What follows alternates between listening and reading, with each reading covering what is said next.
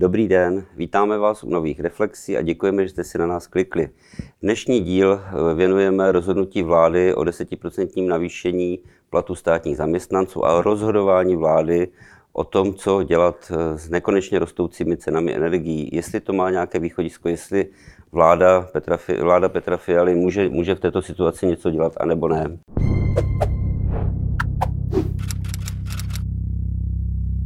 Dobrý den. No, samozřejmě každá rada drahá. Začneme tím jednodušším, že vláda se rozhodla přidat 10% ehm, státním zaměstnancům ještě letos, těm, kterým to ještě neslíbila. Já z toho rozhodnutí žádnou radost nemám. Ehm, samozřejmě každé takovéhle přidání přidává k inflační spirále. To za prvé. Za druhé, stát je největší zaměstnavatel u nás a jeho, mzdovou, jeho mzdová politika do značné míry ovlivňuje i mzdovou politiku privátního sektoru. Takže když stát přidává 10%, privátní sektor bude samozřejmě tlačit také na 10%, už jenom proto, že u nás došlo k otevření nůžek mezi platy ve veřejné sféře a v privátní sféře a ten rozdíl je dneska už téměř neúnosných 4 tisíce eh, korun. Ve prospěch, ve prospěch, ve prospěch státních Nebo... Takhle, ona vždycky eh, průměrná mzda ve veřejné sféře bude trochu vyšší než té privátní, protože eh, tam je jiná vzdělanostní skladba. Ale tady už se ty nůžky otevřely moc. To prostě nejde. A těch 10% je vlastně dobrá zpráva jenom pro ty zaměstnance pro všechny ostatní, pro daňového poplatníka, pro všechny lidi v privátu, eh, je to zpráva špatná. Já a pro, mám... A pro inflaci mimo jiné. No samozřejmě, říkám pro všechny lidi v privátu, je to vláda, je to, je to zpráva špatná. Já mám pochopení, protože si vláda v těch problémech, které je, že si řekla, že chce udržet sociální smír, aspoň se svými zaměstnanci ale pak se nutně musím ptát, kolik jich propustí. To, jakože jim přidala 10% dobře, ale ona jich příští rok musí nejméně 10% propustit. Já jsem čekal taky, že to, že to bude doprovozeno nějakým balíčkem eh, v uvozovkách, by řečeno, opatření, eh, nějakou racionalizaci státní zprávy. Jo, tady, tady za rohem u nás roste, roste nové sídlo NKU a to bude jedna z největších státních institucí. V, v, jako je to symbol takový, jako máme fakt velký stát, zbytečně velký. A drahý. No, máme velký a drahý stát, buď, anebo vybíráme málo daní. No, e, teď mluvím jako objektivní Jasně. komentátor. Já si myslím to, co vy, že máme velký a drahý stát, že ho máme mít levnější. A stejně legitimní je říct, že na to, jak nákladný máme stát, chceme-li prostě tyhle standardy udržet, tak musíme vybírat více daní. Není možné do nekonečna si každý rok půjčovat více než 200 miliard na to, abychom uplatili takovýhle stát. Buď bude menší, nebo budeme platit vyšší daně, nebo kombinace obojího. Ale eh, že se bude zeštíhlovat stát, to je v programovém prohlášení vlády. Zeptejte se jakéhokoliv politika, kde se má šetřit a každý vám řekne, no, obrovský prostor je na straně výdajů, co se týče zeštíhlování státu. Dobře, co to je zeštíhlování státu? No to je méně státních zaměstnanců. Já když jsem odcházel z vlády, eh, bylo jich 413 tisíc, dnes je jich o 70 tisíc více. My jsme s Mirkem Topolánkem doporučovali, aby se to vrátilo zpátky alespoň na rovinu těch 413 tisíc. A pak, ať jsou tedy lépe zaplaceni. Tedy říkám, dobrá, já se smířím, byť to nepokládám za dobrou zprávu, já se smířím s tím desetiprocentním navýšením platů za předpokladu, že vláda naplní to, co slibovala a co její politici stále slibují, a v příštím roce dojde k výraznému snížení těch zaměstnanců a v dalším roce k novému snížení a že prostě tady nebudeme platit armádu 470 tisíc státních zaměstnanců, ale bude výrazně nižší.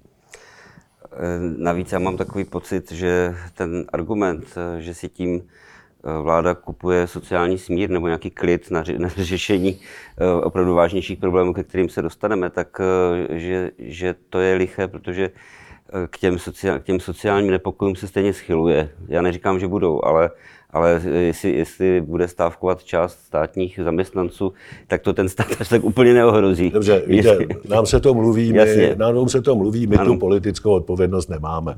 Oni ji mají, Jasně. to znamená, nějakým způsobem se rozhodli, řekli si, že jim to třeba za to nestojí, aby otvírali ještě frontu se svými zaměstnancemi, což je legitimní úvaha. Ale uh, Oni prostě musí redukovat ten počet. Eh, není to únosné. A nebo musí říct, my nejsme schopni redukovat tento počet státních zaměstnanců a musíme zvýšit daně.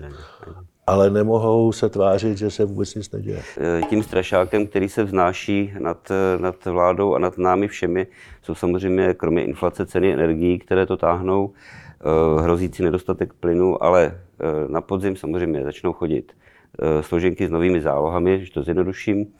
A vláda, vláda eh, si toho je vědoma a možná ten jeden z těch argumentů, proč zvýšit eh, platy je, aby, aby to ufinancovali ti je, její zaměstnanci. Ale to je jedna z, jedna z cest, je zasypat, zasypat ty, kteří, kterým hrozí, hrozí ten problém penězi. A druhá věc je systémově ceny těch energií řešit. A to je, to je složitá otázka ano. samozřejmě. A to je přesně ono. Já jenom malinko podotknu, hmm. že kromě, vy jste řekl, že kromě inflace máme také ceny energií. Hmm. Ona je to součást samozřejmě. Ty, ty ceny hmm. energií tvoří zhruba polovinu hmm. toho inflačního problému. A vy jste řekl velmi správně, že zatím to vypadá, jako kdyby opozice s vládou soutěžila o to, kdo je schopen zasypat to více penězi. Tady samozřejmě nikdy žádná vláda proti opozici nemůže zvítězit, protože žádná vláda vám nedá tolik, kolik opozice může, může slíbit. Zvlášť takhle populistická opozice. Ta situace je opravdu mimořádná, je dramatická. Já jsem přesvědčen, že vyžaduje mimořádné opatření.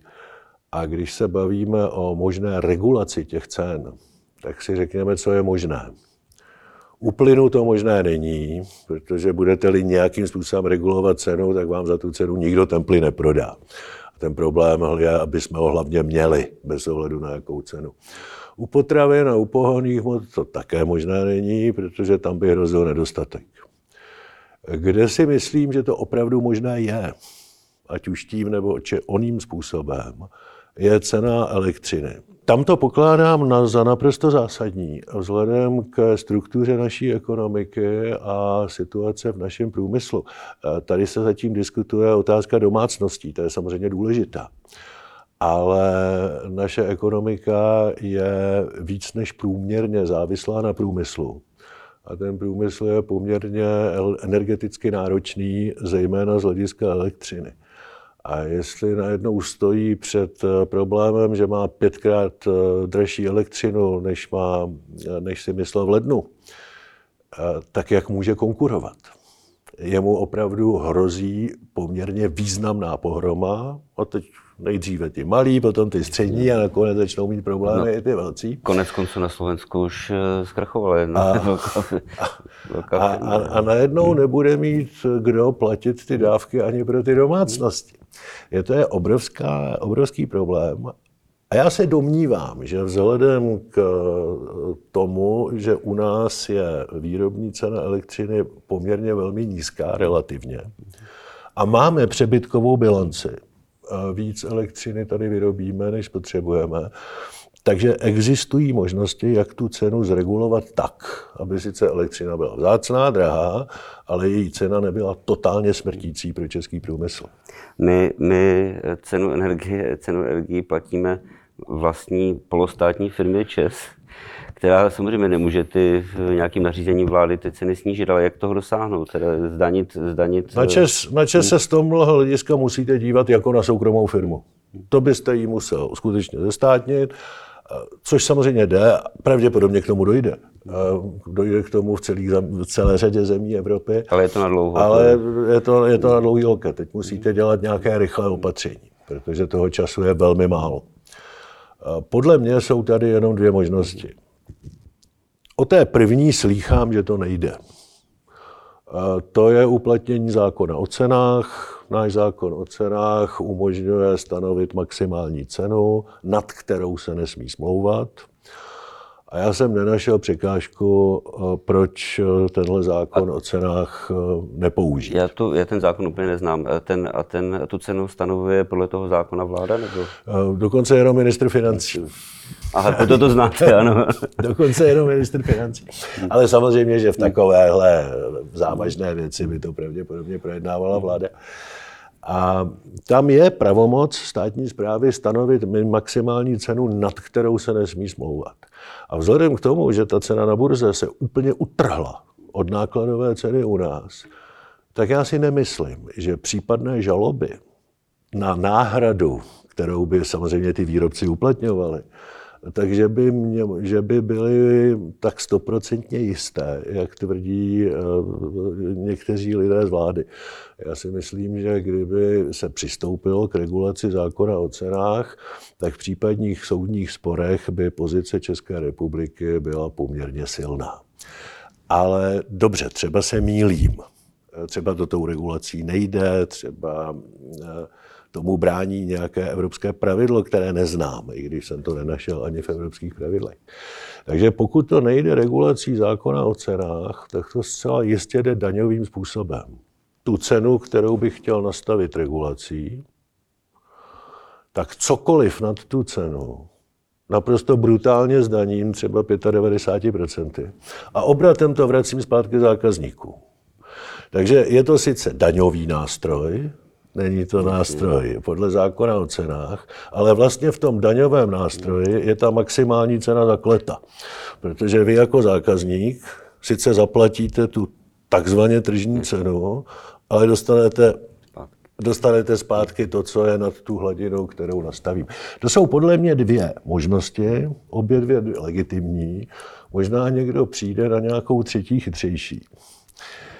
Ale není možné nedělat nic. Já se opravdu bojím, že veškeré úsporné tarify a, a, a, podobné, a podobné kosmetické kroky eh, možná nějak trochu pomohou domácnostem ale rozhodně nic neřeší pro průmysl.